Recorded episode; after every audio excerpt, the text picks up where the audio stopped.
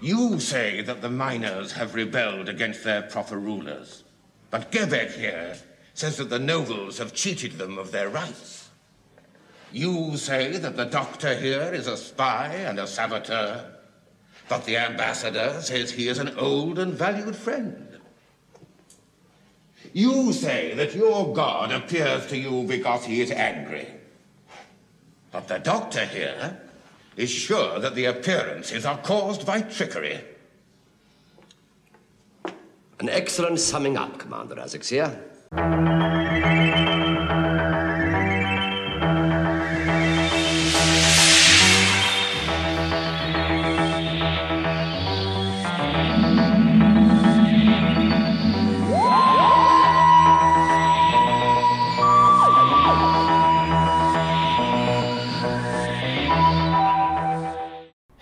Everyone, and thank you for joining us on a quick trip through space and time. My name is Mac, And I'm Caleb. and this is a podcast where a Doctor Who veteran and a Doctor Who beginner go through each episode of Doctor Who and give their thoughts on it. And today, we are going to be watching The Monster of Peladon. Aren't you excited, Caleb? I'm excited because Curse of Peladon is in my top five. I know you don't like Peladon, though. I do not. The Monster of Peladon was written by Brian Hayles, directed by Lennie Mayne, produced by Barry Letts, and aired March 23rd, 1974 to April 27th, 1974. Mr. Hales has worked with us before. I'm going to ask you to guess, but I'm going to I'm going to do a little bit better of like having it narrowed down. He has written uh, five stories before, and one of them was in your bottom five for the second Doctor. Oh fuck. oh god. Um. Am I supposed to guess which one's from the bottom five? Uh, Just gu- guess an episode that he he has written. Mm, what was my bottom five? I like that I have your bottom five written down, but you don't. Just jettisoned into space. um. See, see, what's what's really funny is the reason I have your top and bottom five written down is because, like, when we're done with classic, I want to do a look back and like do our overall top and bottom five, and like I'm like Caleb's not gonna remember his top and bottom five, so I have it written There's, down. for yeah, you. there's no fucking way. Not even a little. Perfect example of that. I'm gonna say, God, what was my least favorite? And, uh, and like, I'm really good about repressing things I don't like. Uh, that's the excuse I'm giving myself. I'll give you this. Uh, your top, your bottom five for the second Doctor was Abominable Snowman, Wheel in Space, Seeds of Death, Space Pirates, and the Dominators. Oh my God, the do- it was the Dominators. it had to be. Actually, wasn't. Brian Hayles has written The Celestial Toymaker, The Smugglers, Ice Warriors, Seeds of Death, and Curse of Peladon. Hmm. None of those were bangers. I mean, again, I really liked Curse of Peladon. Mm, You you didn't like it just because your xenophobia got the better of you, and you're like, "Eh, that thing's ugly. Let's kill it. no, there were some very deep-rooted problems with Curse of Peladon. that I think you're just choosing not to remember. Like, remember the absolutely thrilling old guy fight? yeah. yeah. That's one of its quirks. I mean, I think it had a lot more good than bad. I think you're not remembering the good parts because you want to hate it so badly. Maybe. Curse of Peladon is going to be in your bottom five just to spite me.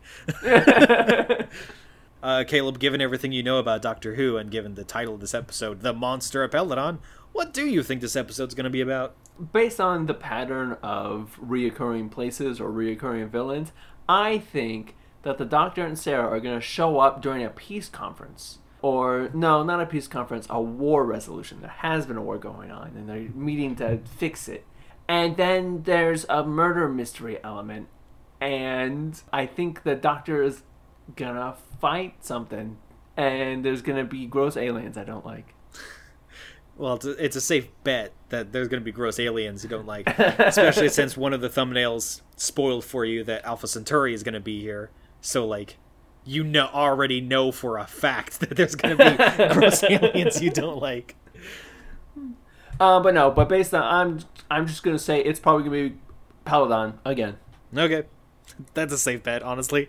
That's how it usually works. Well, I suppose on that note, we will see you all in the future.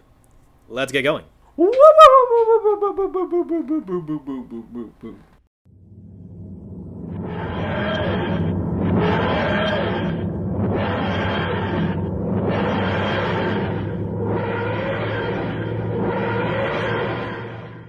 And we're back. May have just been a couple seconds for you, but it was three weeks for us.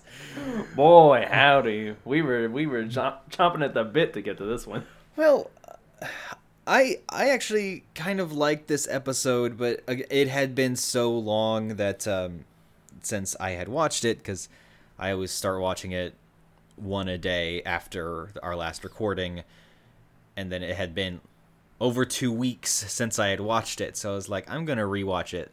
So I rewatched it last night and this morning, and it's not bad. It's not great. it's not bad. Not good. As we were talking before we started recording, it landed pretty high on my ranking list. It did not reach my top five, um, but it did rank pretty high on my on my list. I think that has less to do with Monster of Peladon being a good story and more just the third Doctor having a lot of shit. yeah, I was like, okay, maybe I should move it down one, but my next ranking down is Invasion of the Dinosaurs, and I'm like,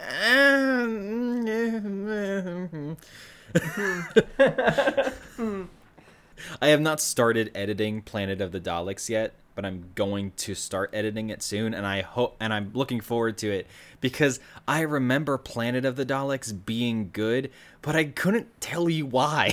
so I want to revisit it. we were also talking briefly about about what our top bottom fives vaguely might look like. And I have this instinct, speaking of Planet of the Dogs, that most of my top fives for the Third Doctor are almost exclusively going to be because they're four episodes long. That's not a bad criteria for choosing.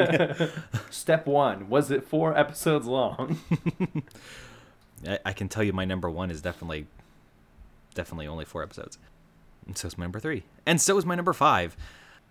But uh, yeah, so general thoughts of the monster of Peladon. Actually, my first big general thought is that this episode and Curse of the Pelad and Curse of Peladon, their titles need to be switched. yes, a hundred percent. The first one definitely seems more like the monster of Peladon, and this one definitely feels more like the curse of Peladon. Mm-hmm. And that will get very confusing at some point. I don't know if it's going to be in this story or the Doctor is out or what, but at some point I am accidentally going to call this episode Curse and the other one Monster. My general thoughts on this episode are I was pretty, I feel vindicated in my prediction. It was Monster of Peladon again. That there was a bit more of like a labor movement vibe to it. Mm-hmm. But broad strokes, a lot of the story beats were the same. And a lot of the characters that they introduce are basically just kind of palette swaps of the last characters we had to deal with. Yeah, I mean, honestly, like for the first two episodes of this, uh, the person who's the chancellor or like the religious leader guy or whatever, I thought he was the same guy and he just didn't age. I mean, I was like, wait, didn't he die at the end of the episode? he's ba- he basically is the same character. He's less of like a villain villain, but he's definitely an antagonist and he's just the worst. I I hated him. Peladon of Peladon did a very good job of instilling just an absolute jellyfish mentality in most things into his daughter. Mm-hmm. And she's the ruler of Peladon. And I was just like, I don't like you either. I don't hate you as much as I hated your dad. I'll give you that. I still don't like you. The big problem I had up front with this episode was the fact that she was his granddaughter at all, because that man had no riz. I think it's just his daughter. Uh, or no, he said granddaughter, wasn't it? No, I'm pretty sure it was daughter. She she said that uh, he died when she was very young, and it was like I think said fifty years after. This is set fifty years after Monster. Either way, makes no sense. The man had no riz, no charm, no. There's no way he landed anybody outside of a planned wedding. It was probably a planned wedding. He he was king. Like it's pretty much a. I'm gonna take that person as my bride. But the best and worst parts of the last episode was watching him flirt with Jo. Yeah, I don't know. I the anytime I think about the uh, King of Peladon for more than five seconds, I'm like, I really fucking hate that guy. so, Anyways, on its just on the face of it, this episode about a Time Lord going to a planet and interfering with intergalactic politics and religions, uh, instantly unrealistic. Because there's no way that guy got laid. there's no way that guy fucked. There's I refuse to believe. Zero chance. yeah, I th- I think some the thing that probably helps this episode quite a bit is the workers' rights theme throughout this story. Yeah, I'd agree. Any any episode that like has labor rights as a central theme to it, instantly in the top half. Yeah. But uh let's go ahead and talk about those themes in more specific details, shall we? Oh yeah, I guess I should do the episode description. Monster of Peladon. Or is this Curse of This is Peladon? cur- no, this is This is monster. This is monster. Sorry. God we already damn. did it. right, right off the bat. All right, this is monster. Monster of Peladon, Episode 1. Um, I'm sorry, Part 1. On the planet Peladon, we see a bunch of miners working on some sort of machine. Was their hair always that stupid? Aggedor appears and kills one of them, sending the others into a panic. The TARDIS rematerializes in the same tunnels, and Sarah absolutely roasts the doctor for not getting the landing right. The pair are nearly arrested by guards, but Alpha Centauri intervenes. She explains that they have arrived at a tense moment. The Galactic Federation needs some sort of mineral being mined from Peladon, but the miners are making it difficult. Chancellor Ortron believes the appearance of Aggedor shows the gods' disapproval for filthy aliens on their planet. The Doctor and the Queen's champions go into the mines to explore, but Ettis, one of the miner leaders, causes a cave in. Now trapped, Aggedor appears, ready to kill the Doctor. The episode opens with just like the citadel on top of a mountain and just like backlit by a storm and just like a lightning bolt cracks in the background and all I could think was gentlemen behold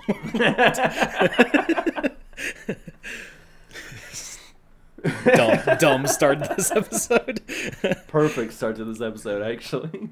and I liked that in the in the first time we were in Peladon, the only Peladonians that we met were like nobles, and all like the guards had their helmets on. But now we're fighting me. We're finally meeting basically Peladonian commoners, and their hair is just as stupid, except it's black with blonde streaks instead of orange with blonde streaks. And I choose to believe that their entire caste system is based entirely on hair color.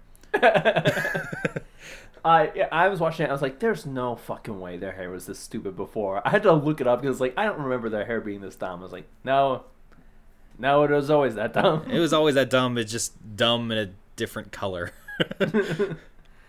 I couldn't get over it the whole time I was watching it. and we meet a couple of other Federation aliens who are currently living on uh, Peladon. And there was one in particular that didn't end up being a major character because he dies pretty early. Um, but they are from the planet Vega, and I chose to call them vegans in all of my notes. and I was like, Caleb is going to hate the vegans. Uh, which is true because Caleb just hates vegans. yes. luckily he dies pretty soon but he's almost like he looks to me like what a centaur would look like if a centaur only had two legs which sounds like it would be a minotaur but it's not yep. um, and then you find out that the federation is apparently at war with galaxy 5 which i'm assuming is right next to galaxy 4 from the fir- from first doctor Which has been very relevant since they they were first announced. I'm still confused how an entire galaxy can be at war with an entire galaxy, but uh, it's whatever. It's fine. It's whatever. How do you feel about the world building in this story? I feel like a big, and this is a cinematography thing, I guess. I feel like this episode really struggles with a sense of place. I really struggled understanding how all of these scenes connect to each other, and like there's one particular scene where we could talk about that. But yeah, but I felt like the it it did the classic Doctor Who thing of like I don't give a shit about intergalactic politics, not even a little. Uh, what were my feelings on the last Peladon episode? Because they're probably the same. Well, see, something that bothered me a little bit is that, like, the villains, like, the actual villains' main motivation is that they're trying to, like, they're trying to mine Peladon faster than it, it's already being mined, I guess, uh, so that they can sell those resources to Galaxy 5 as, like, a betrayal to whatever galaxy they're currently in, I guess. And it's all in effort for this this war that's supposedly going on between the Federation and Galaxy 5, but it doesn't really feel like that's really relevant past oh our villains need a reason to be dicks. I mean, this is spoilers for the very very very very end of this story but like the villain's schemes to get this mineral are thwarted and then the war just ends and it feels mm. like why do we need this war going on couldn't the villains just want to be like rich yeah there's definitely like an overwritten uh, and like this happens a lot i feel where like there's just so much detail about things that are not relevant on screen yeah and it's interesting that they would try and give the villains at the end of the story motivation, considering that they're just kind of dicks anyway. They could have just come in and said, "This is ours. We don't care about whatever politics you have going on." Yeah, yeah, because like Alpha Centauri is supposed to be like the representation of like the the Federation and the goodness of the Federation, but Alpha Centauri is just as spineless now as they were in the first time we met them, and so they don't really do much of anything and anytime they do anything they kind of just crumple like a piece of paper with their if they're faced with any sort of conflict. I want alpha centauri to be the villain so badly that would have been hilarious so badly i really have no other thoughts on it other than like it's it's the classic doctor who problem of like wow we are getting a lot of information about shit that i really don't feel matters at all yeah. And it doesn't. And it makes the episode six episodes long instead of four. Yeah. Yeah, I, I feel like this episode would have would have thrived a little bit better if it was more localized to just Peladon problems instead of roping Federation shit into it. Like well, because like there's already enough conflict. Like there's already enough tension between like the miners, uh, yeah, mining this stuff and like wanting to not be treated like shit, and this kind of outside force trying to impose itself on this planet and its cultures. Yeah. That that's enough. Yeah, that's enough. They didn't need to add on this intergalactic war that is just kind of takes up time without actually being relevant. Yeah, because the the introduction of the new villains is also entirely unnecessary. Yes. I agreed. It could have just been the conflict between the Federation wanting to basically do a colonialism and mine all the resources out of this planet, and the citizens not wanting that to happen. Yeah, yeah.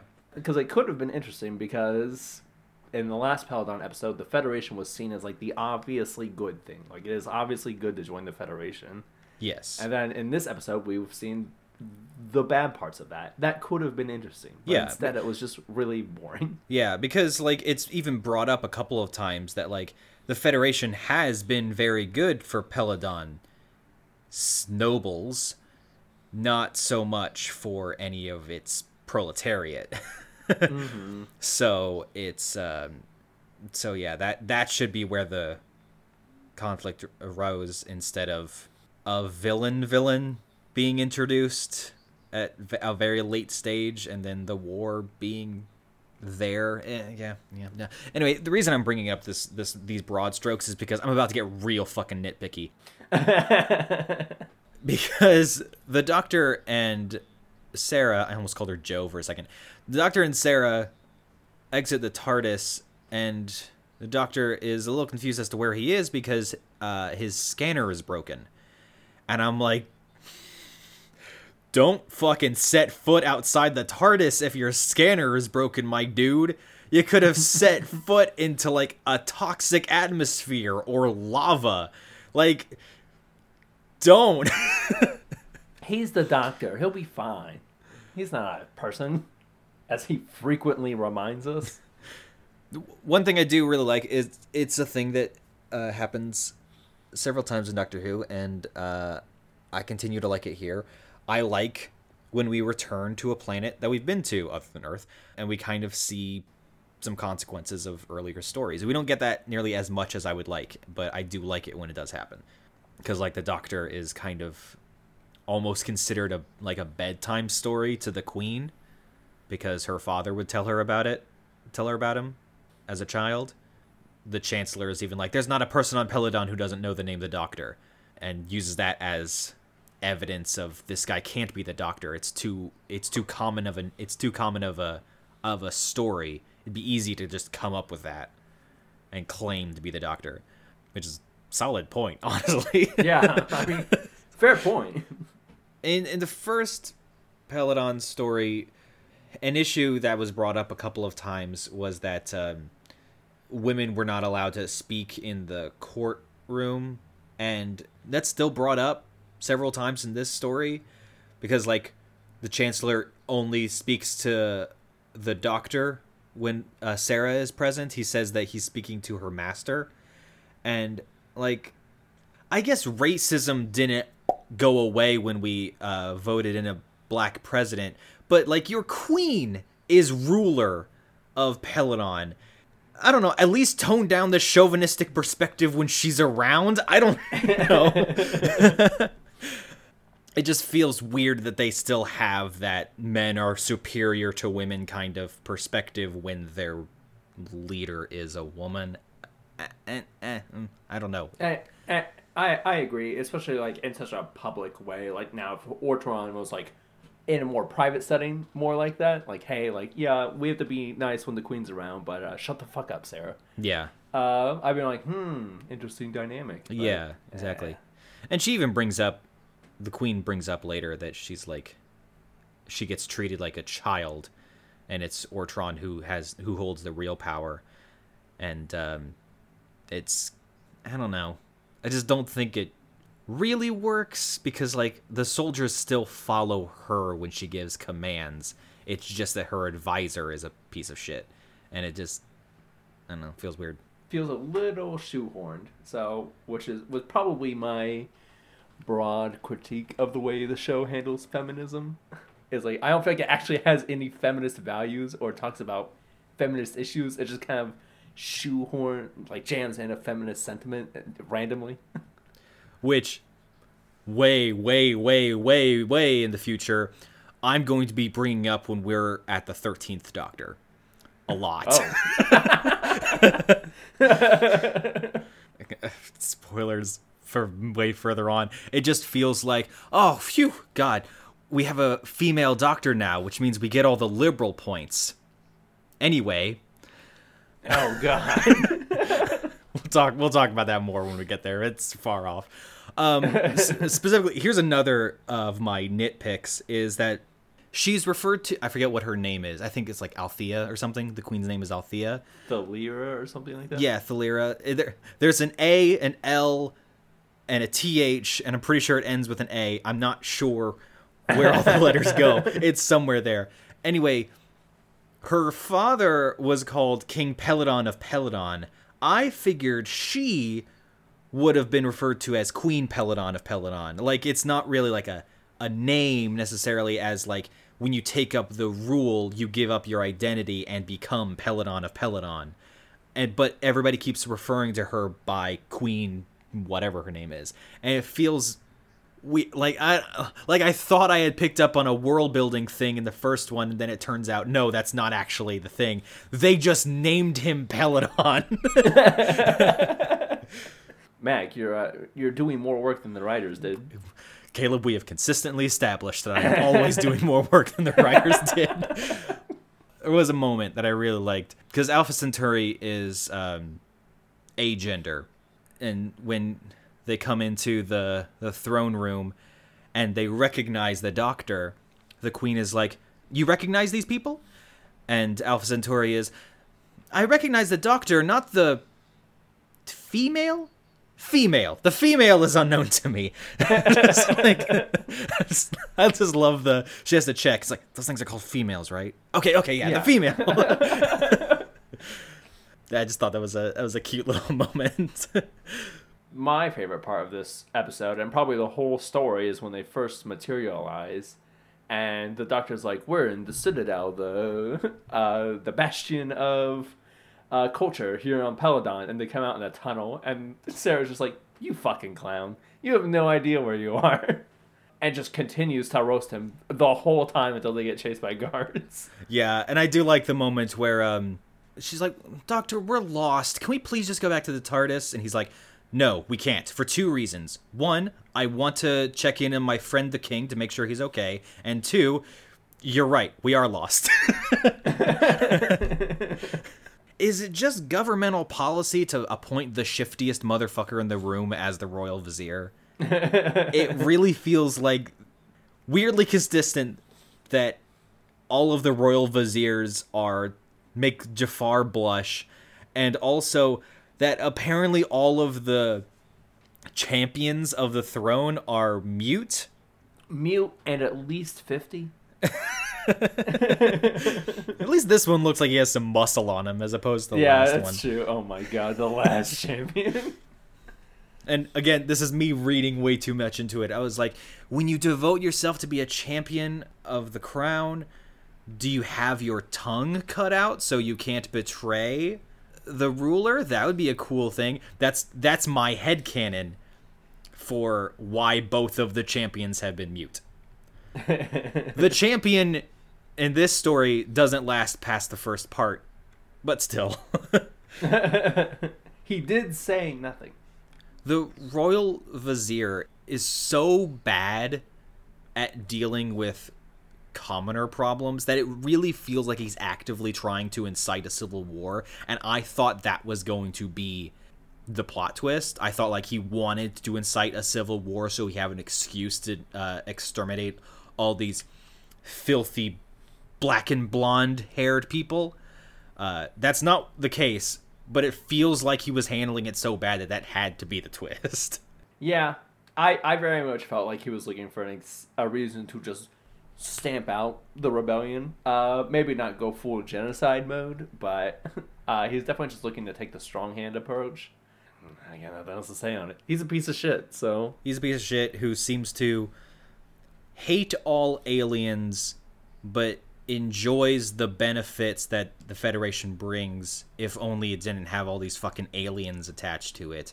And also the common people need to learn their fucking place. yeah, he. Uh, I mean, he look, he's a Republican. He just really fucking hates aliens, but not as much as he hates working people. This might be what I use as the as the intro bit for the for the story. I don't know. Uh, we'll see. But the doctor is basically getting the um, the update from uh, from Alpha Centauri of like what's going on on Peladon, and she keeps talking about, or they keep talking about um, the miners are acting aggressive and barbaric and have been having uprisings. And then the doctor says, when miners have to take up arms to protect their rights, they probably have a very good reason for it. And I was like, hell yeah! Hell All right, yeah. let's fucking overthrow the government. Let's go! and then I had a, a theory that the spirit of Aggedor isn't actually killing anyone, it's just teleporting people away. Uh, that theory was wrong. nope, dead, toasted. the the way that the spirit of Aggedor is like killing people is just seems like really lazy special effects even by even by the show standards because they just like put their hands up and are like screaming in terror and then like the screen gets a little bit red, and then they just disappear. It, just feels a little lazy. Mac, they spent they spent all the budget on wigs. I don't know what to tell you. They might have. Wait a special order forty wigs. All right, I'm, I'm ready for part two. Episode 2 The monster kills the Queen's champion and disappears. The doctor escapes and agrees to work with the miners, but convinces them that they need to get back to work.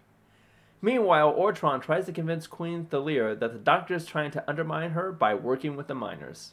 Sarah sneaks into the tunnels to find the doctor and stumbles upon the refinery, where she sees someone mysterious inside. She is captured and ordered to be brought to the temple by Ortron. When the doctor pursues, he throws both of them into the temple pit, where they encounter a very real Aggedor. Something that I forgot to bring up uh, last part, but I'm going to bring up now. I love Sarah's outfit. she's she's still rocking that really sweet leather jacket, and she's got like a really comfy, cute sweater underneath it. I just dig her outfit in this episode. Speaking of costuming, the stunt actor for Jon Pertwee uh, needs to be wearing a better wig because it is not at all his hair color. so anytime the stunt actor is on screen, it's very easy to tell. Which this happened a couple stories ago, didn't it? Uh, where the doctor was doing some kind of like kung fu. God, what story was it? yeah. But like the stunt actor was very much not him. Yeah, I don't remember what episode it was. It might have been the Time Warrior? Maybe, yeah, maybe because they he had that fight in the kind of town square thing. Yeah. Uh, I felt like it happened in a parking lot or some sort of concrete area, but maybe not. Yes, there was. Yeah, okay, yeah, yeah, yeah. I think there was something similar in the Green Death. Yeah, he was like trying Death. to sneak in, and the guards catch him, and he fights him off. Yeah. Boy, howdy, there was a lot going on in this episode when we were like, man, what was the other episode where? What's the episode, other episode where we saw the dude in the wig? I do like how I forget what specifically Sarah did, but she like had a, a bold plan and she ran out of the communications room and Alpha Centauri says that these Earth females have a distressing tendency for rash action.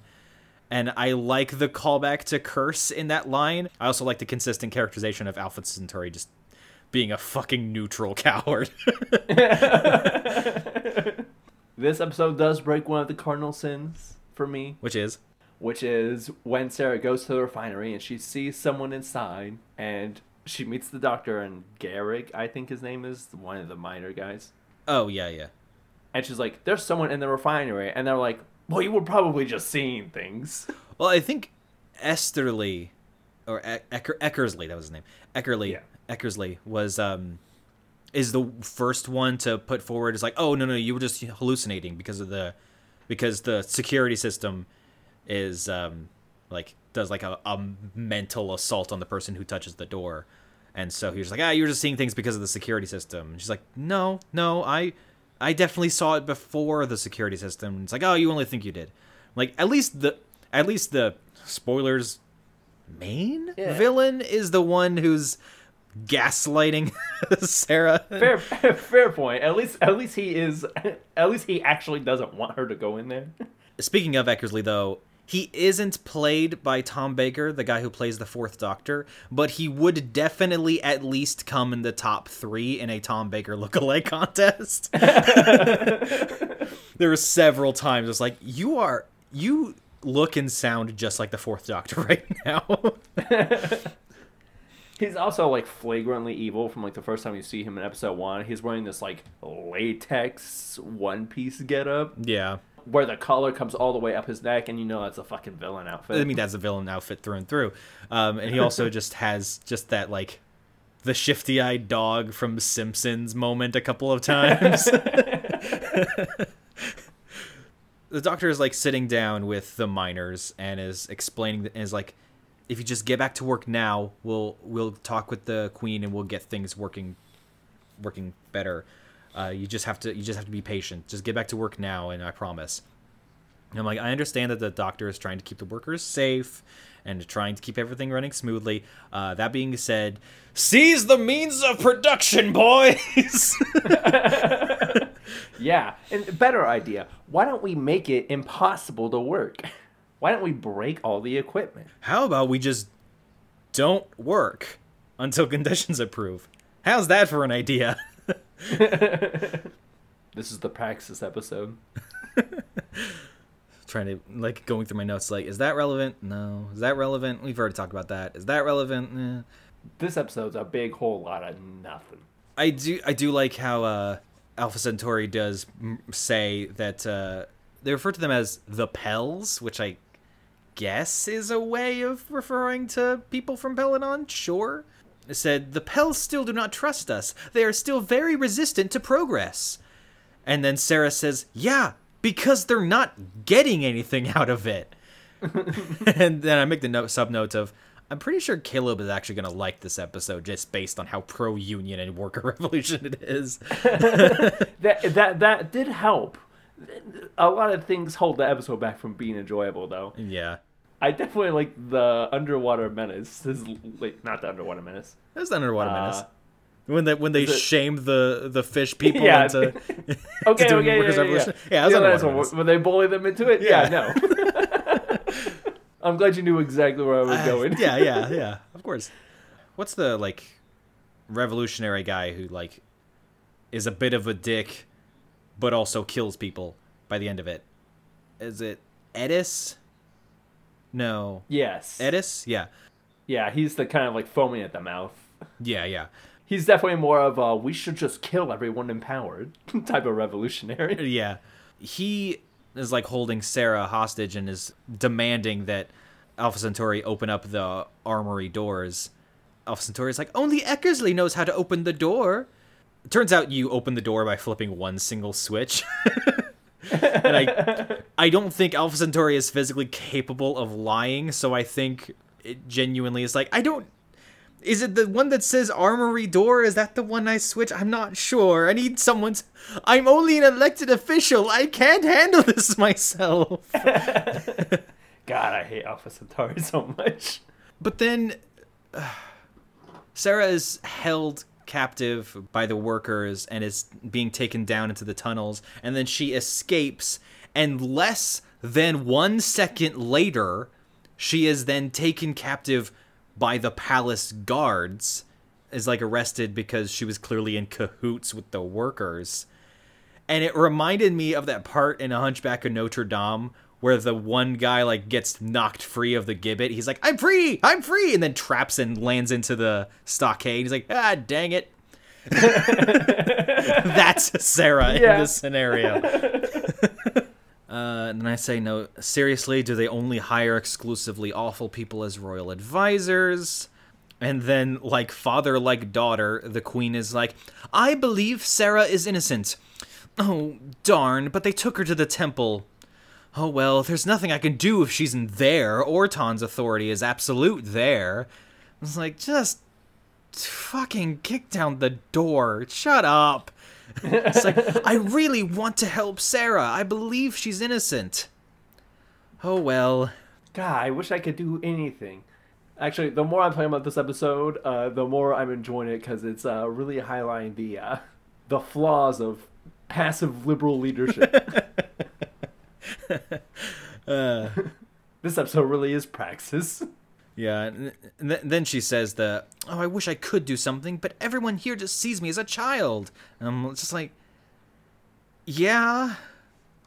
And just act like a, you are you are really your father's daughter, and I mean that as an insult. You know what would make you not seem like a child? Execute a guy or two. yeah. Make an example. Kill your advisor. There's a good way to start. Guard, cut that guy's head off. Not not even someone who deserves it. Just a rando. All right, well, maybe not that, but like, eh, I feel like we could have a couple of uh, rulers of Peladon who are questioning you that don't really need their necks. Put it on a spike. And then the cliffhanger is not a cliffhanger because, like, we know that Aggedor is friends with the Doctor.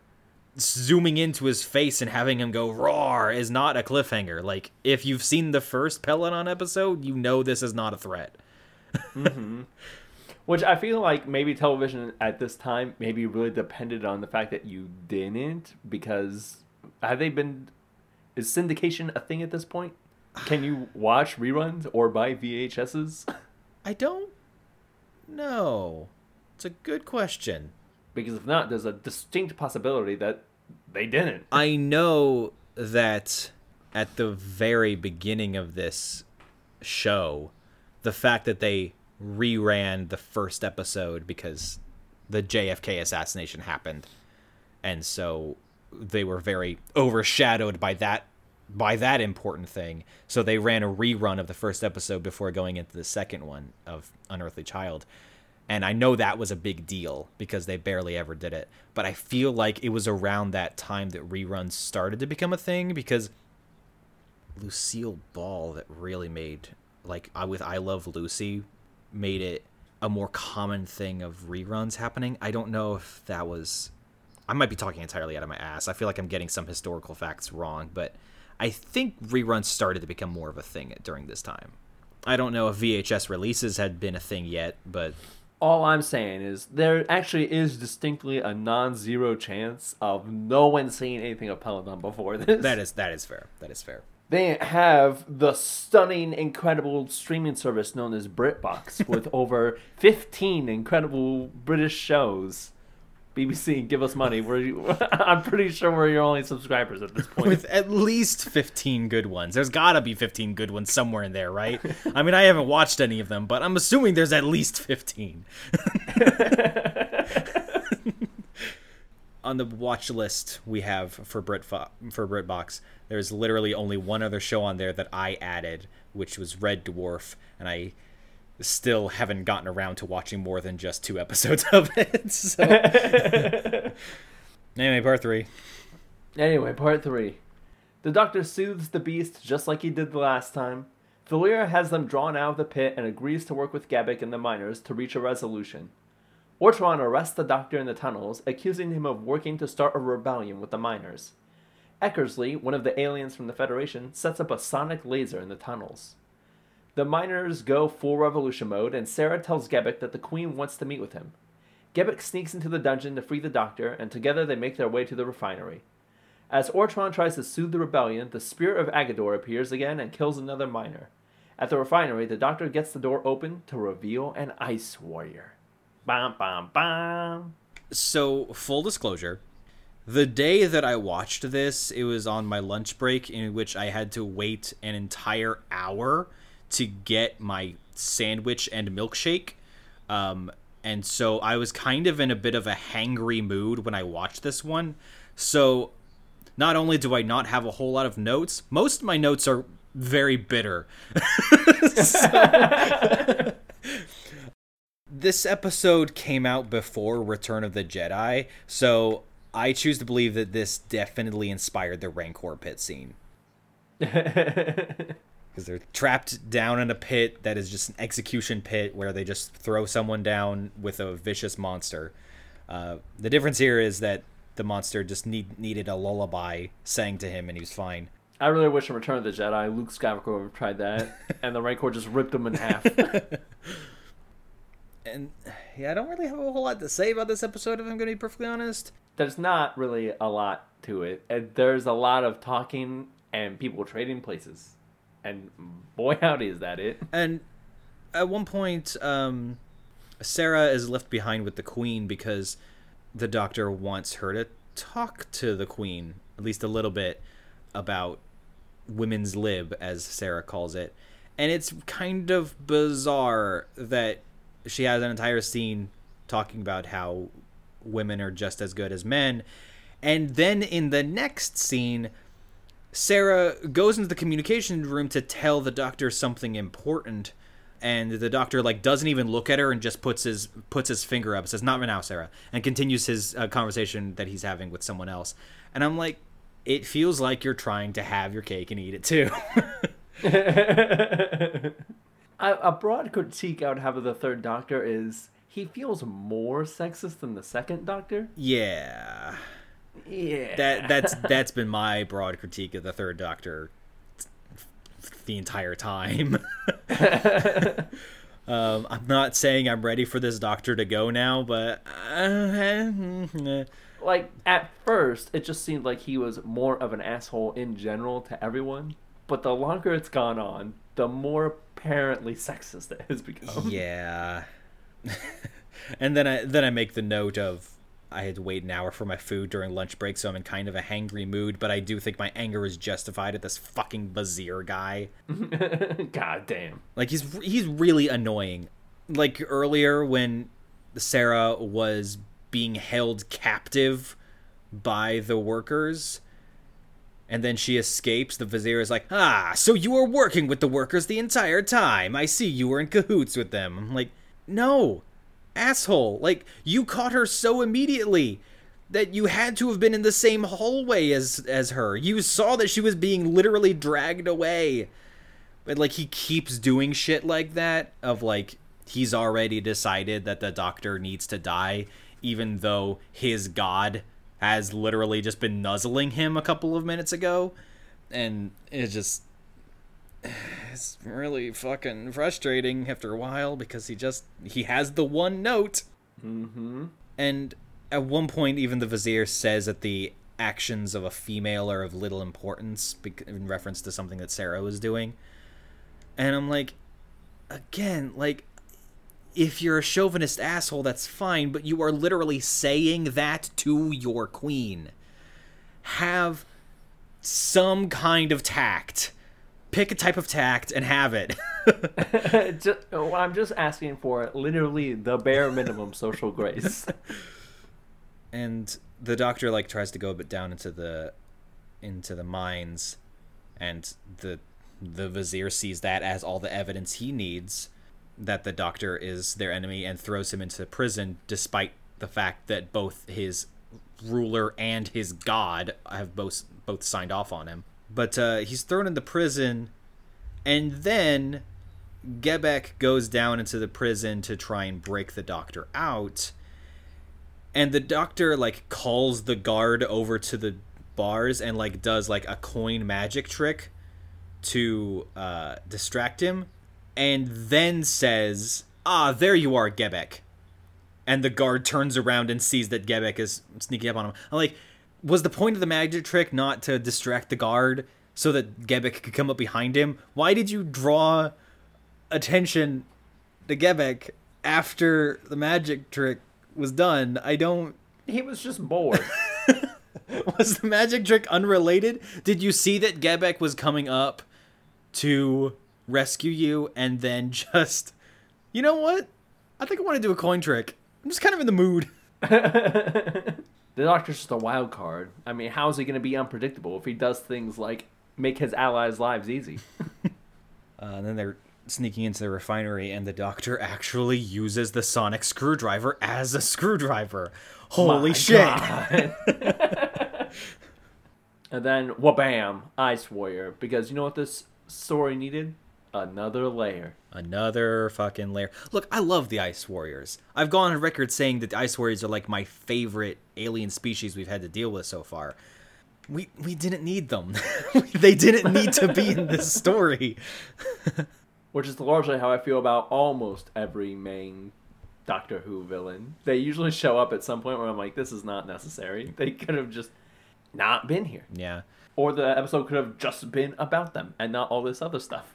There were some times when like the Ice Warrior commander that we're going to be meeting in next episode there were some times in which I I really liked him but those moments were few and far between as opposed to just like you're just kind of taking up taking up time and you don't need to be here there was there was already enough conflict you didn't need to you didn't need to add to it Now we got Lego hands Yeah. and hissing to deal with.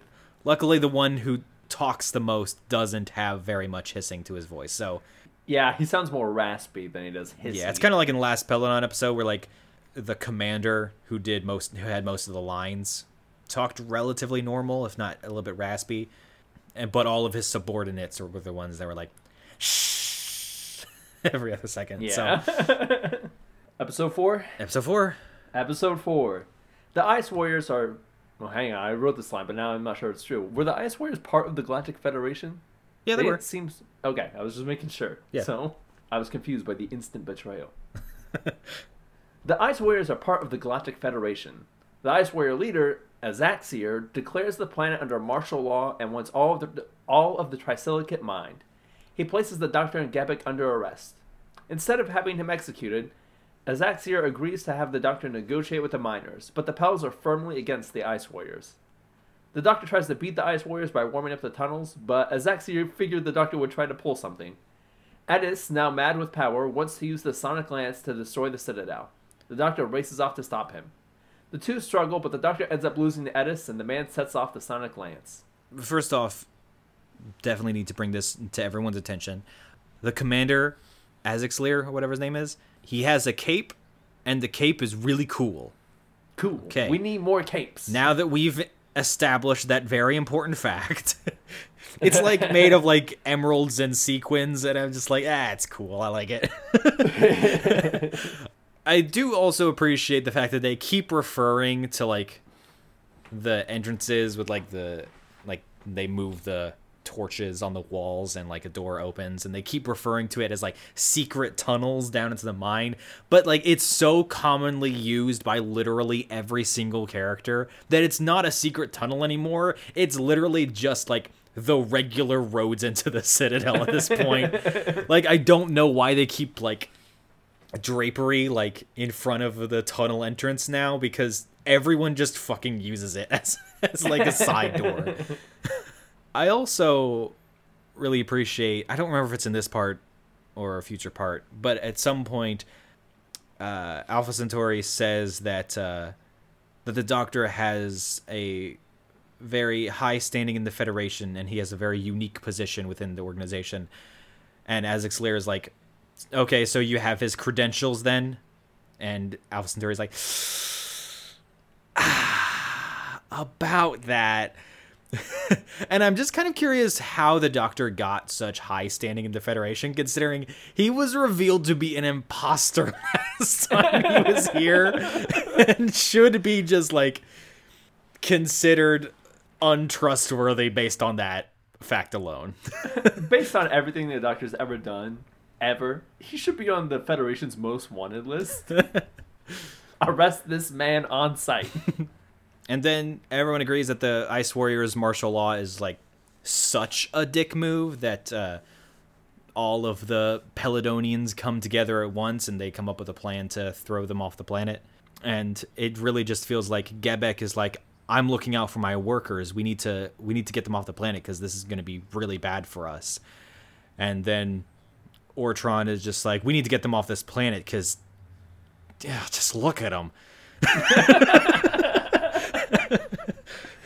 Their hands. Look at their Lego hands and their green skin. And have you heard them breathe? Ugh. I can't take it.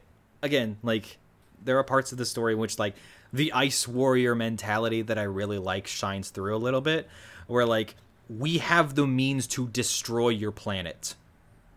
We don't want to do that. We would rather this just be a peaceful mining operation that is being maintained by us.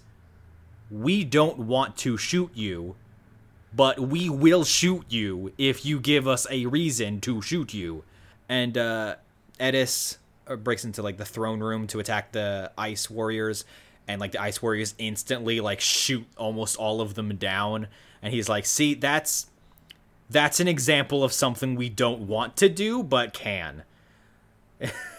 he's just like i i have genuine sincere apologies that i just had to do that and i am hoping that i will not have to do that again Look, guys, we want peaceful martial law. We want peaceful martial law and you're making that very difficult right now All we want is just a happy, fun police state. Is that so hard? and you know it's revealed later that that uh, Azaxyr is like actually like a leader of a separate sect of ice warriors that are more conservative and want to go back to the war and glory mentality that Ice Warriors used to have before they were this peaceful race. Boo. So like he is a dick, but there's just like just a little bit of the extending peace with one hand while still maintaining your hand on your pistol with the other. That mentality that I've always liked about the Ice Warriors. It's just that this one's actually like, oh, you breathed wrong. Bam. Look, guys, I don't want to kill you. I just want to mine your planet for everything it has and leave and leave you in destitution. And if I have to kill you, that's gonna be a lot more work for everybody, right? So just let us do it. No one likes paperwork. I know I don't want to do paperwork, and I know you don't want to make me do paperwork. So, like, let's just peacefully enslave you.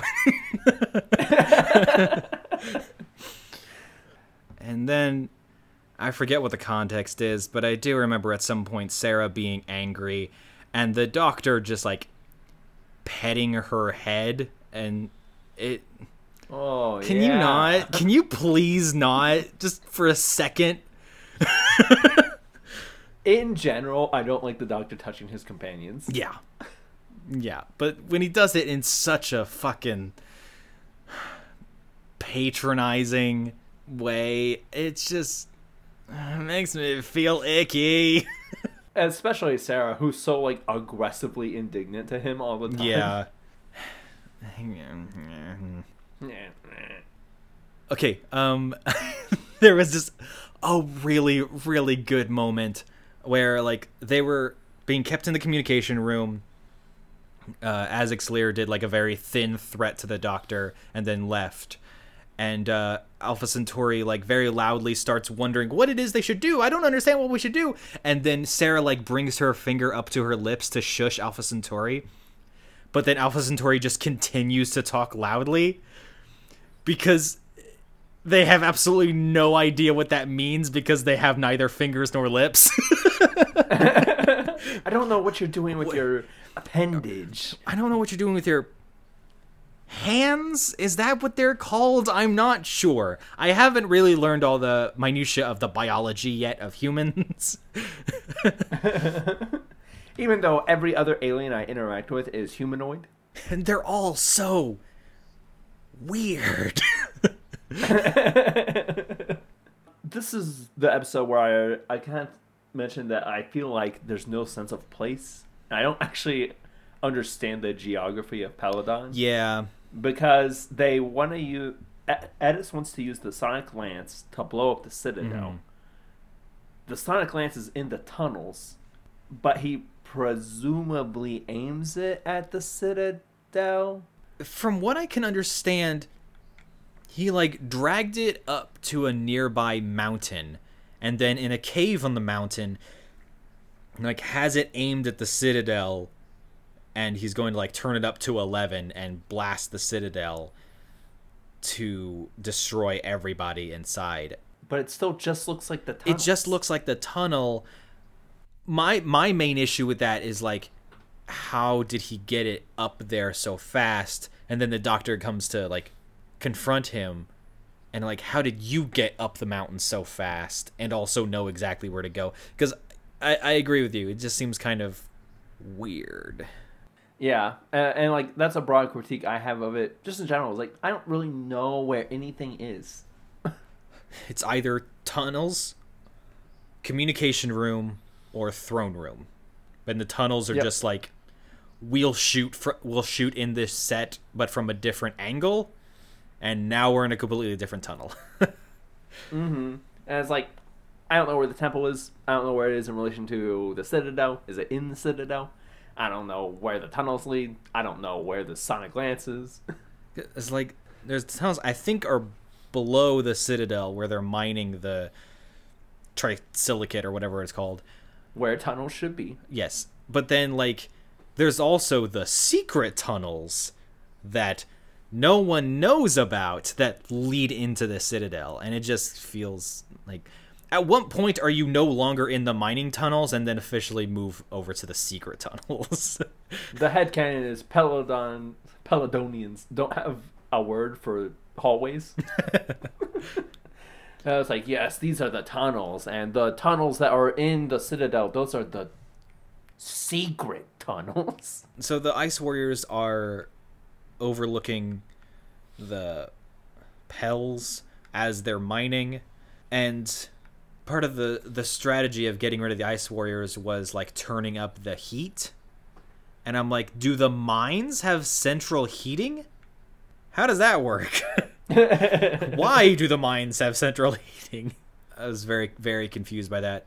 And it's it confuses me because when the Ice Warriors first arrive, it seems like their original plan, like the Vizier and Gebek, their their plan was if it seems like everything's running smoothly and there are no problems, the Federation no longer has a reason to keep the Ice Warriors there, and then they'll leave the planet. That seemed like to be what the original plan was. It's like we'll play nice and go and make sure everything is running smoothly so that it gives the appearance that everything's fine then they'll leave and we'll go back to killing each other. That was my understanding of what the plan was.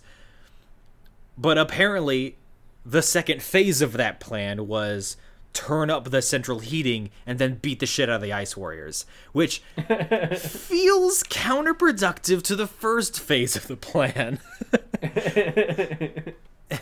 And then like there's the big revolution against the ice warriors and the doctor needs to go uh, stop Ettis from from activating the sonic lance and blowing up the citadel. And sarah says she'll go with him and the doctor basically has a moment of just like no no no no no. Me going to fight one guy is far too dangerous. Here sarah go with gebek who is currently in the middle of orchestrating a military coup. You'll be safer with him. I'm like uh, i disagree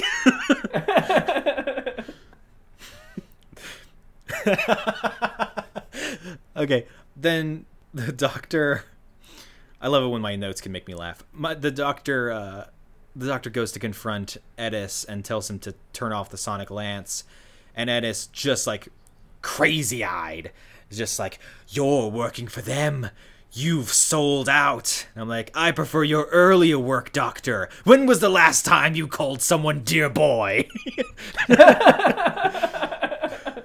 but like no seriously Ettis has always hated the doctor because he's an alien. So why is he suddenly of the opinion that it's like you're not on my side. I'm like yeah i've never been on your side. I don't know why this is a revelation for you.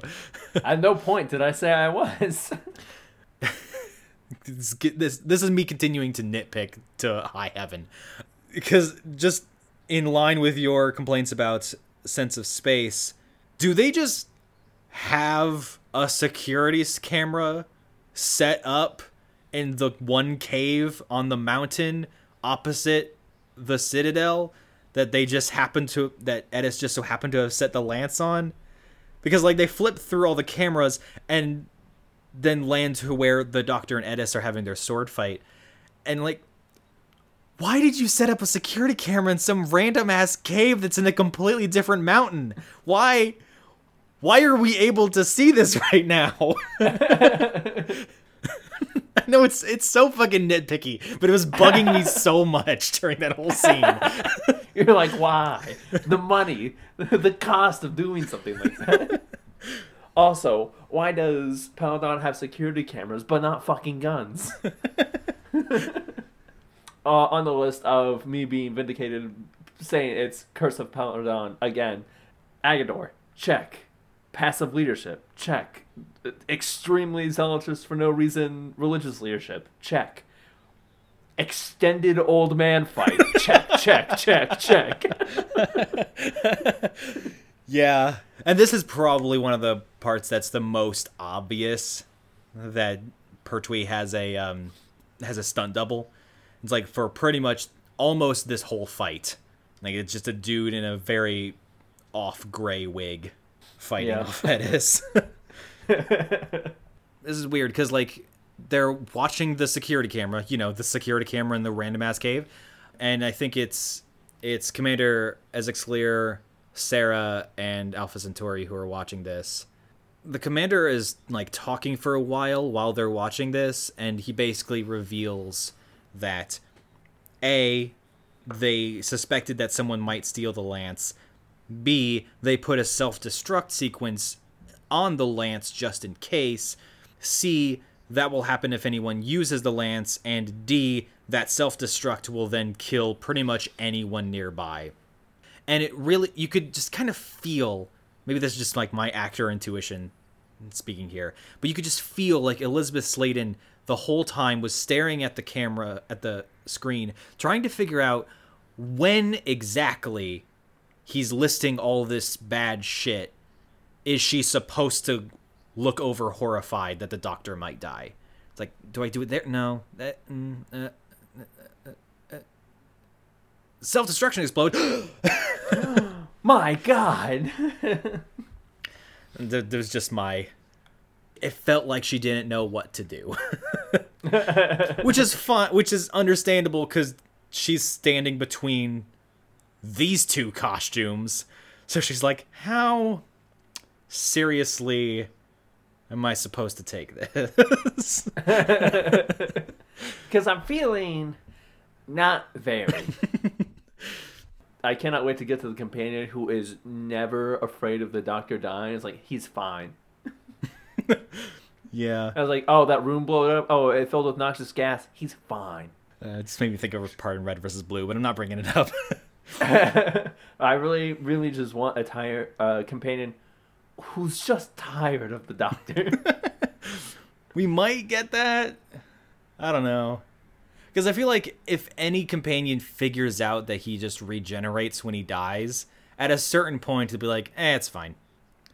Like he'll look different here in a minute when he dies a horrible death, but it's fine. yeah, that's who I want. But I'm presuming that's why we have to recycle companions the moment he regenerates because It very like we have we have some companions that like are there when they regenerate. Like Ben and Polly. Ben and Polly were there when one turned into two. and then they were gone in the next episode. They weren't. They were around for a while. Oh, oh yeah, they were. So They were more of a second Doctor companion than they were a first. yeah, that's true. I'm getting the timeline mixed up, but they weren't around long enough. Ben and Polly were such brief companions. It really feels like that, doesn't it? And I, I think maybe one of the main reasons why it feels like that is because so many of their stories were audio ones. oh yeah, that's true. They, yeah, they kind of got. And also the fact that nobody knew how to write Polly, so it felt like she was hardly there, even though the actress was there. and then in their goodbye episode, they just weren't there for two thirds of it. yeah. anyway, part five. Part 5. The sonic lance goes off and both men apparently die. Azaxyr convinces Eckersley to lower the temperature. The doctor survives though, and he and Gebek work together to get back to the refinery. Sarah, Alpha Centauri, and Thalira work to try and escape Azaxyr. Alpha Centauri also explains that the Ice Warriors and Eckersley are actually working with the Federation's enemy, Galaxy 5. Sarah sneaks away and meets the Doctor and Gebek at the refinery. Ice Warriors appear and try to get inside as the Doctor furiously messes with the controls. I do kind of like that it feels like they've turned the table on the ice warriors by turning up the heat and they're like, haha, you need cold to live. And then Commander Azaxyr is like, haha, you need air to live. And he just turns off the fence in the, in the mines. Like, let's let's see which one of us is gonna outlast the other. Oh no, you made us sleepy. What if I just fucking asphyxiate you? I- if I'm remembering correctly, I know we don't like see it, but I feel like it's referenced that the Ice Warriors just leave the mines. Like they leave when the heat gets turned up, and then they turn the air off, and the Ice Warriors are just like at every exit with rifles, just like waiting. I'm like, that's fucking, that's fucking brutal. I wish we could have seen that, but we didn't. also, I really I really wish the temperature thing would get used on the flip side. Like I would love it the temperature to get colder and the ice warriors go super saiyan. that would be pretty cool.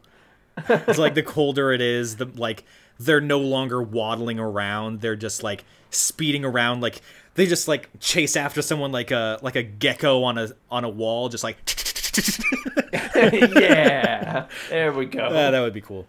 And uh, don't worry, Doctor's fine. Huge explosion happened like three feet away from him, but he's fine. Don't worry about it. I feel like a huge portion of this episode is just Alpha Centauri going, uh, um, uh. You're not wrong. But on that note, Sarah, I think Alpha Centauri, I don't remember if, if AC was there or not, but Sarah, the Queen, advisor Ortron, and someone else, um, they were all stuck in the throne room that was being held under guard by the Ice Warriors. And they're like, we need to figure out a way to get out of here. How do we do that? And Sarah turns to the Queen and says, Your Majesty, how well can you faint on cue? And I'm like, Sarah completely changes the course of Peladonian history by introducing the sick man routine. and yeah, she and it's it's funny because like she doesn't even really like faint in front of a guard or something. Like AC goes over to the ice warrior and says, "Hey, the queen is sick." And just looked over and she's already like passed out on the floor. And it's just like why did you ask her how well she can faint? Like if you're just going to be like lay down.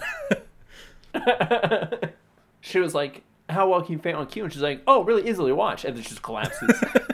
it's like, okay, so we need her to wake up, and then we'll explain the plan to her. But otherwise, that was really good. I'm impressed. Call the Ice Warrior in, and they do the thing that you do with the sick man routine.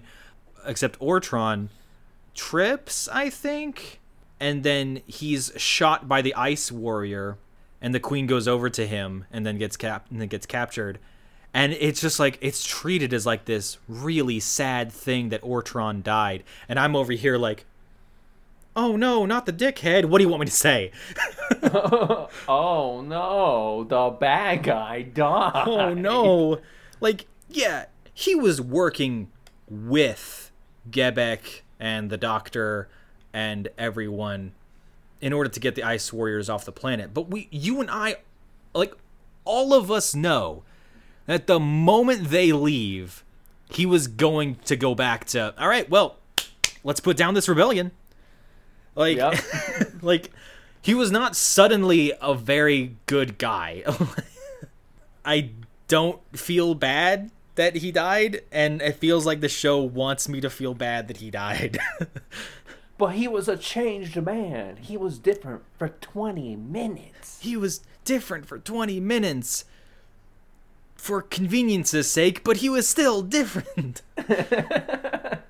and so I was a little confused because it felt like the villains were trying to do an altruistic thing because at first I thought they were trying to get the tricycle tri- the tricycle to Galaxy 5 and like as a peace offering to try and end the war that way. So like okay, so they're doing a good thing. They're just doing it in a dickish roundabout way, kind of like how they did on um on Planet of the Daleks.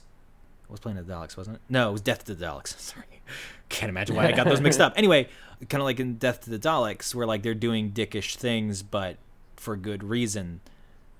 Uh, no, turns out they just wanted to sell it make lots of money, and continue the war. And I'm like, oh, okay, never mind. Those Ice Warriors need cash money. I thought that they were going to have a nuanced motivation. I'm sorry for expecting something from you. Listen, do you know how much money it costs to run AC on an Ice Warrior ship? it's fair. well, at least that, that's what Eckersley Eckersley's motivation is. He wants a shit ton of money, and then will rule the Earth, presumably with that money. The Ice Warriors, at least this sect, just want to kill people. Like they just they want the Federation gone so that they can return to the old ways of Ice Warriorness. I just love killing. I just love killing. Were you as unsatisfied by the explanation of what that spirit of Aggedor thing was as I was? Yeah, because it didn't really explain it at all. No, because like the best way I can explain it is they're able to project like a hologram of Aggedor in several different specific locations within the tunnels and also apparently are just able to spontaneously use some sort of heat ray through that hologram, I guess. I don't know. It was it was some pretty weak ass technobabble, Yep. Even by Doctor Who standards. even by Doctor Who standards, and I did not like it. No. It's done through the refinery. We know that, and Eckersley was the one behind it, but uh, Yeah. Much like a lot of the explanations in this story, uh, unnecessary and uninteresting and bad. yeah. Oddly enough, it was one of those story elements where I would have just accepted, yeah, the computer makes a projection. And I'm like, okay. I, I don't need all the explanation, so. Yeah, yeah. I'm okay. I, I admit I'm kind of lost in my notes here of like who is where and doing what and who is on whose side and who knows what because it, it gets a it gets a little tangled a little bit somewhere in here, mm-hmm. which is probably one of my biggest complaints about this. Is just like I kind of have lost track of who knows what and is doing what for what reason. I don't really know what's going on.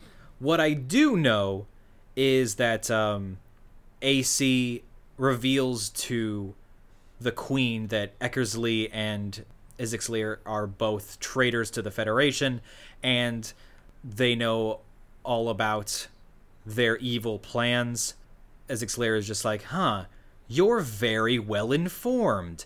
How do you know about all that? And uh, AC reveals that they were watching the security footage. Which, by the way, why do you have a security camera set up in the refinery if the refinery is where you're doing all the your evil schemes? Whatever. Anyway, the security cameras are bugging me. They reveal that they were watching it with Sarah, and that Sarah went down to the refinery with the doctor, and it just like, why are you telling them all this? You shouldn't be telling them any of this.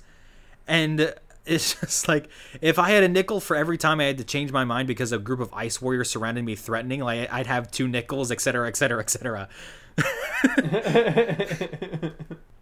And then my final note is here's Skell because he's just like trying to burn through the door and like makes a little hole that he can pop through. He's so cute. Uh, yeah. Yeah. Episode 6. The Doctor summons the Aggedor spirit and attacks the two Ice Warriors. The Doctor uses the machine to defend the miners from the Ice Warriors, and he sends the spirit to the Citadel, where it fights with more Ice Warriors. The Doctor is then overcome by the machine's security system and passes out. Azaxyr holds the Queen hostage, but the Pels overpower him and the Ice Warriors. Eckersley escapes, taking the Queen hostage. After awakening, the Doctor calls on the real Aggedor for help. The creature attacks the man, but both are killed in combat. Alpha Centauri informs them that, that Galaxy 5 has called for peace, and the Doctor and Sarah leave Peladon in presumably better hands than when they arrived. Okay. I have some issues with this part. First of all, let's let's all just um, let's all pour one out for the guy uh, playing Skell, the commander's second uh, second in command, because his mask is not moving. he is he is talking, but like the mouth just will not move no matter how much he tries, and I feel bad for him. so Eckersley sees that the doctor is in the is in the refinery and is activating the Aggedor spirit to fight back and stuff. And then from the communication room, Eckersley turns on the security system and like is bombarding the doctor with with mental rays. And I'm like, "What? Why did you build the communication room to be able to activate the security in one of your other rooms? I don't understand." I it just feels like such a specific thing that they needed to kind of like pull out of their ass so that the doctor is having some sort of antagonistic force against yeah, some sort of conflict. It just feels like it doesn't make any logical sense, but they just kind of needed it there to just kind of fit so Yeah. they could do the the thing. Yeah, it sure does. And Sarah is trying to uh, sneak back to somewhere. I know the doctor sends her away from the refinery so that she wouldn't be affected by the bombardments anymore, but I don't remember what she was sent to do. But the most important thing is that there is a scene where an ice warrior is pacing back and forth in the same like 10 feet of hallway and Sarah waits for him to turn his back and then sneaks around and goes through a different hallway and he never notices her go by. And I desperately need an edit of that scene that has the castle garden music from Ocarina of Time playing. Did you think the doctor was going to die in this episode? No, No. I didn't. It, it felt like just like with the bombardments and like the chaos of the of the waves that were hitting him, it felt like he was going to die or like this was going to be a regeneration episode. I don't know. Like I can see someone thinking this will be a regeneration episode. I guess I could see that. I'm really hoping that the regeneration episode would be better. That's fair. uh, I was like, I was like, man, because like obviously I've been thinking for a while that we're getting to the end of it. I was like, but it's gonna be good, right? I don't know. like even like the last, because like, I didn't really like the war games that much, but the last, the back half of those those stories is so good yeah. for obvious reasons. It's an ending episode or Yeah. an ending of that Doctor, but. Yeah, I- yeah, I don't know. I think it will be good. Yeah. or at least some kind of cathartic. But here I was like, eh, of course he's gonna survive. Yeah.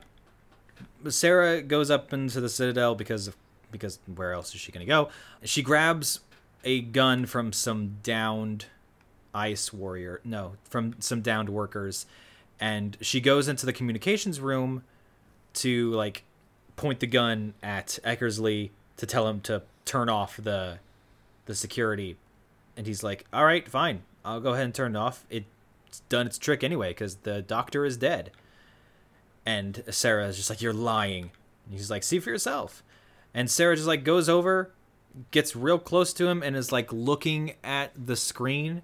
At which point, he grabs the gun and points it at her, and I'm like, Sarah, don't fall for the look over there trick, you fucking idiot. Come on. Just shoot him. Speaking of just shoot him, Eckersley has the gun pointed at Sarah, tells her to turn around and put her hands up. And then, like, it's a close up of Sarah, and then you just kind of hear, like, door slam, and you see that the communications room doors have been uh, shut, and, like, she shakes it and sees that it's locked. I'm like, why didn't you kill her? yep. Do you think you have a chance to tap that later? I'm not sure. what exactly is your motivation for not killing this woman? I'm confused. So much of this show's problems would just be solved by violence. For both the heroes and villains. yes, a lot of the plot holes would start making sense. we would get shorter episodes. I do like that um, Gebek and his, his squadron of workers and guards attack the throne room, and the squad is able to is fighting Azaxyr, but Azaxyr is like going fucking toe to toe. It's one v six, and like they're getting thrown away and shot and stuff, and I'm like, this. This villain is kind of lame, but it's badass that he's able to hold his own in this fight. but then uh, he gets shot, and Alpha Centauri goes over and unlocks the door to the communication room, and Sarah is just like sitting there at the security camera terminal, just like zoomed in on the doctor's what she believes dead face, and uh, she just like has her head down on the table.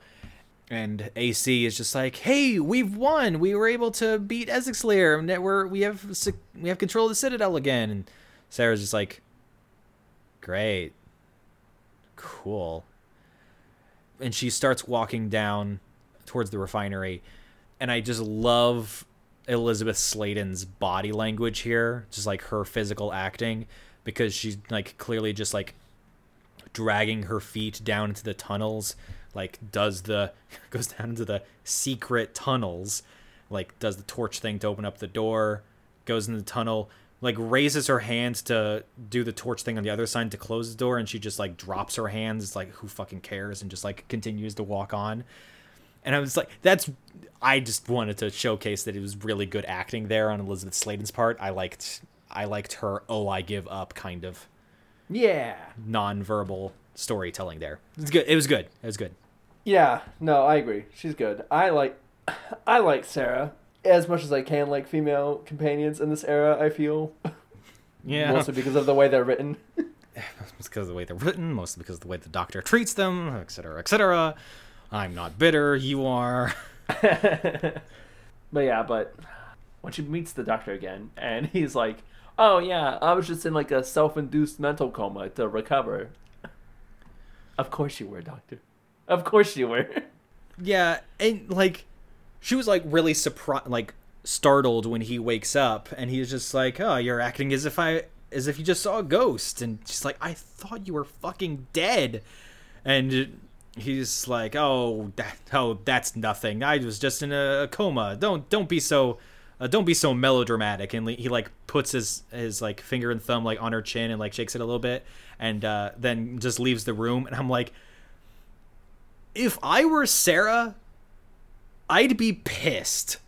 yeah. And like, I'm the only reason I'm not currently killing you right now is because you're gonna take me home right the fuck now. Yep. Which again leads uh, maybe Sarah will end up being the companion because she's seen it like three or four times at this point, and at some point I just want her to stop believing that the doctor will die. uh, I just want her to be like, "Oh, he fell into a vat of acid. Okay, I'll see him in twenty minutes, where he gives me some fucking dumb reason about why he survived that." I shed my skin and made an exact copy of myself, and that's what fell into the acid. I believe you. I believe you. Of course, of course, that's what happened, Doctor. So I think probably one of my biggest complaints about this story is that all the villains feel kind of one note or weak. Like the advisor was kind of just a dick, and then Lear didn't really have a whole lot going for him. He had some cool moments, but like he was just kind of a all right. I'm martial law now.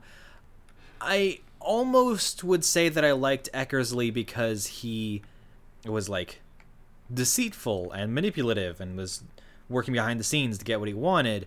And he was kind of the most intelligent of all of the villains in this story. And I would have rec- I would have said he was my probably my favorite one in this story.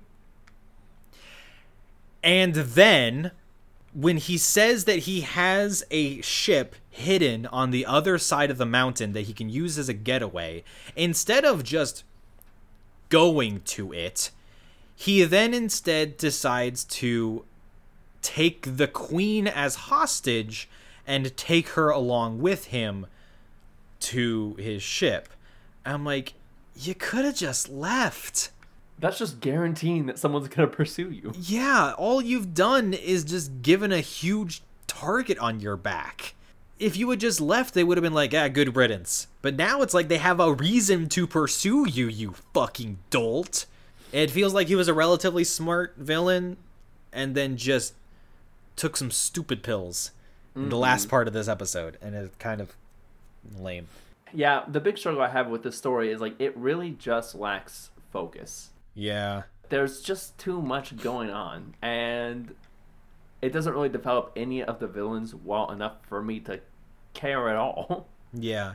like if it had just been well like we said before if it had just been the tension between the federation and the workers that's interesting enough to have a story i think Yeah. uh, I agree. if it had just been the ice warriors just coming in and taking over and wanting martial law because i don't know they're assholes i guess that that alone uh, like that's enough yeah. but I feel like, and maybe this is a critique I have of this Doctor in general, is like I feel like it really wanted to just rely on twists for everything. Hmm. I was like, oh, it's actually this, or like, oh, you weren't expecting that, were you? I just didn't care, Yeah. I, I get it. especially when I feel like this story, this Doctor in general, really struggled more with like, oh, here's the twist, but the twist was in the title. Yeah. like I know that was in the second Doctor too, but I feel like even then, like even when we knew the Daleks were gonna be in stories, with the second Doctor, there was something kind of novel about the conflict. Mm-hmm. Like power of the Daleks. Like obviously we know the Daleks are going to be there. Obviously the thing in the spaceship is the Daleks, but then the Daleks don't just murder everyone instantly. Yeah. I have no idea where I'm going with this tirade. no, but it it's still a valid point though. Just this episode in particular, just not having a sense of focus and just mishandling of twists. Yeah, I feel like it really relied on air quotes shock value of the Ice Warriors just appearing. Yeah. Which like I don't know about you, but it was less of a shocking twist that the Ice Warriors were there and more of from the very beginning of the episode, we were on Peladon and we were dealing the Federation. The entire time I was asking myself, where are the Ice Warriors? And then the Ice Warriors appear and it was less of a shocking twist and more of a, oh, there you are. Yep. I guess on the on the note of shocking twists, Eckersley is going through the tunnels to uh, with the Queen in tow, and the Doctor has an idea of how they're gonna find him, and they basically he gets Aggedor, and is using him as a bloodhound, and the people of Peladon are pretty chill to find out that a Aggedor is a real thing, and b is being used as a bloodhound.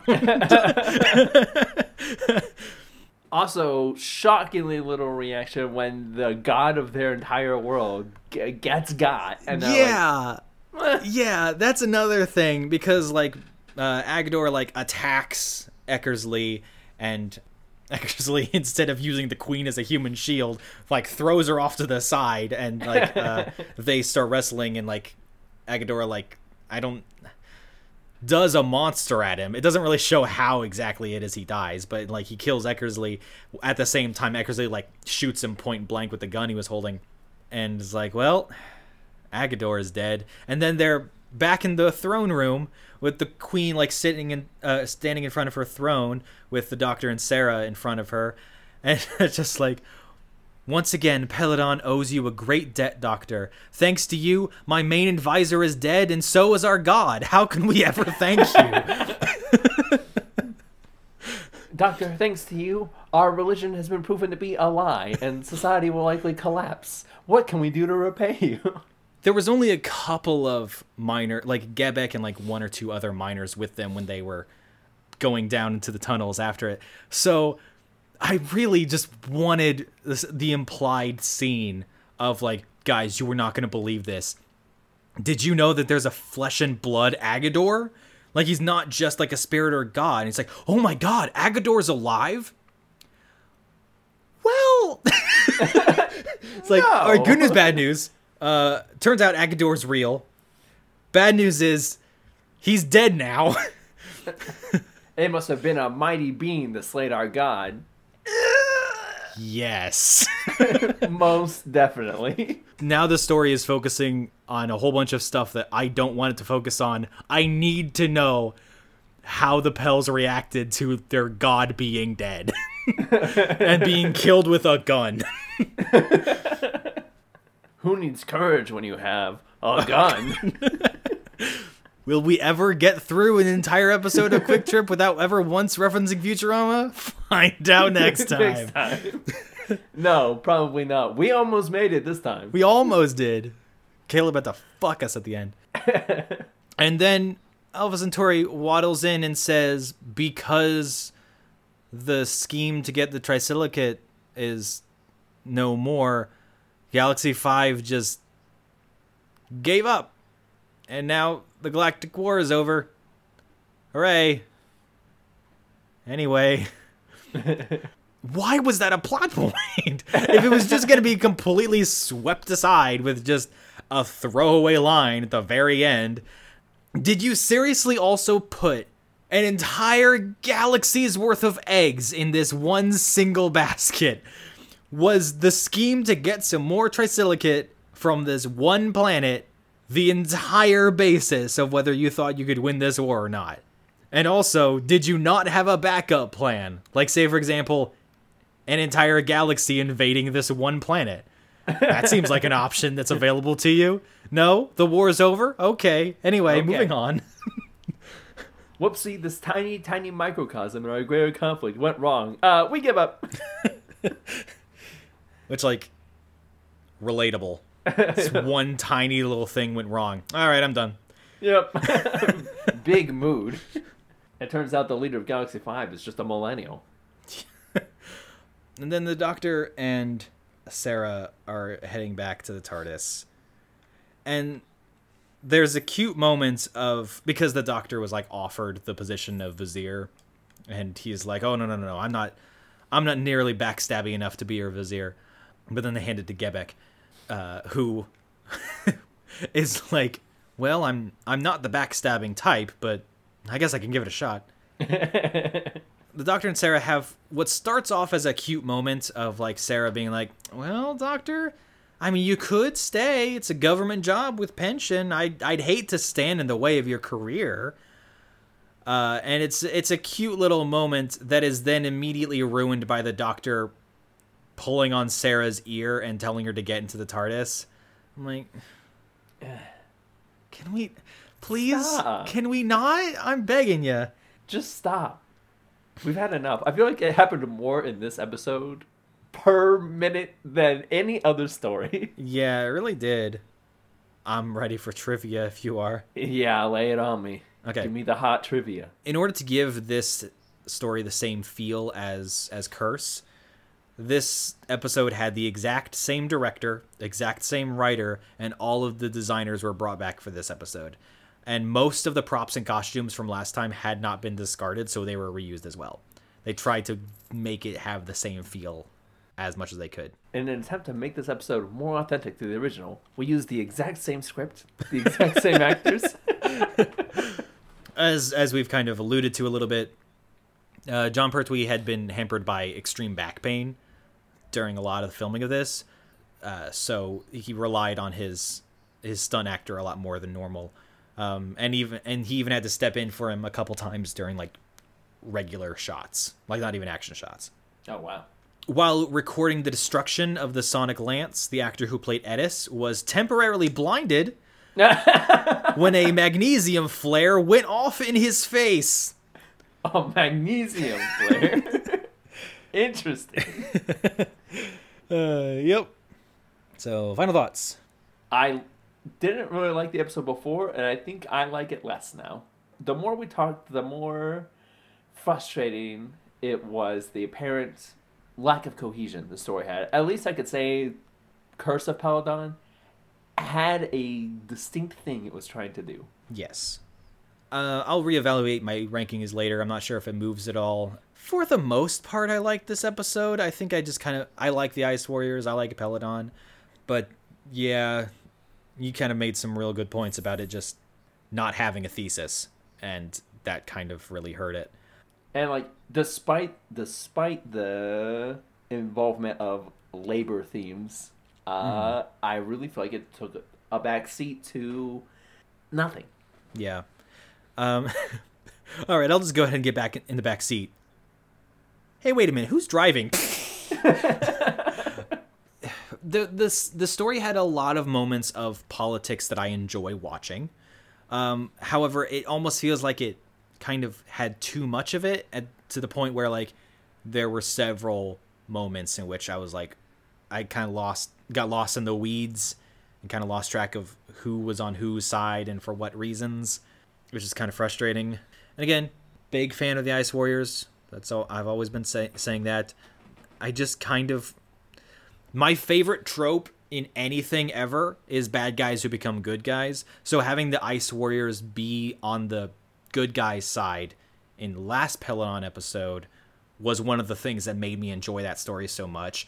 Having them pushed into a villain capacity again felt not great and kind of like it was like ruined their arc a little bit. It also the fact that they specified that oh no no it's just a very specific sect just feels like almost cheap. Yeah. I've I've said this before in this very episode, ha- trying to have their cake and eat it too. Like, we want the Ice Warriors to be good guys, but we also want the Ice Warriors to be the villains of this story. The Vizier was just unlikable. Mm-hmm. I think the shallowness of this episode's villains is probably one of the things that holds it back. Yeah, absolutely. Well, that's it for this episode, guys. Thanks for listening. If you want to support us, the best thing you can do is give us five stars and tell your friends about us. You can find this podcast on Apple Podcasts, Spotify, Google Podcasts. I think that's still around. uh, and, you know, all the other major podcast things. If you want to follow us, you can follow us on Instagram at Quick Trip Podcast. You can also check out Mac's YouTube channel, Mac the Map, where they do insightful videos about video games. And join us next time on a quick trip through space and time in which we watch what I'm sure will be Caleb's favorite episode in Planet of the Spiders. Oh, fuck. no! Don't worry, it's 1970 spiders. He should be fine.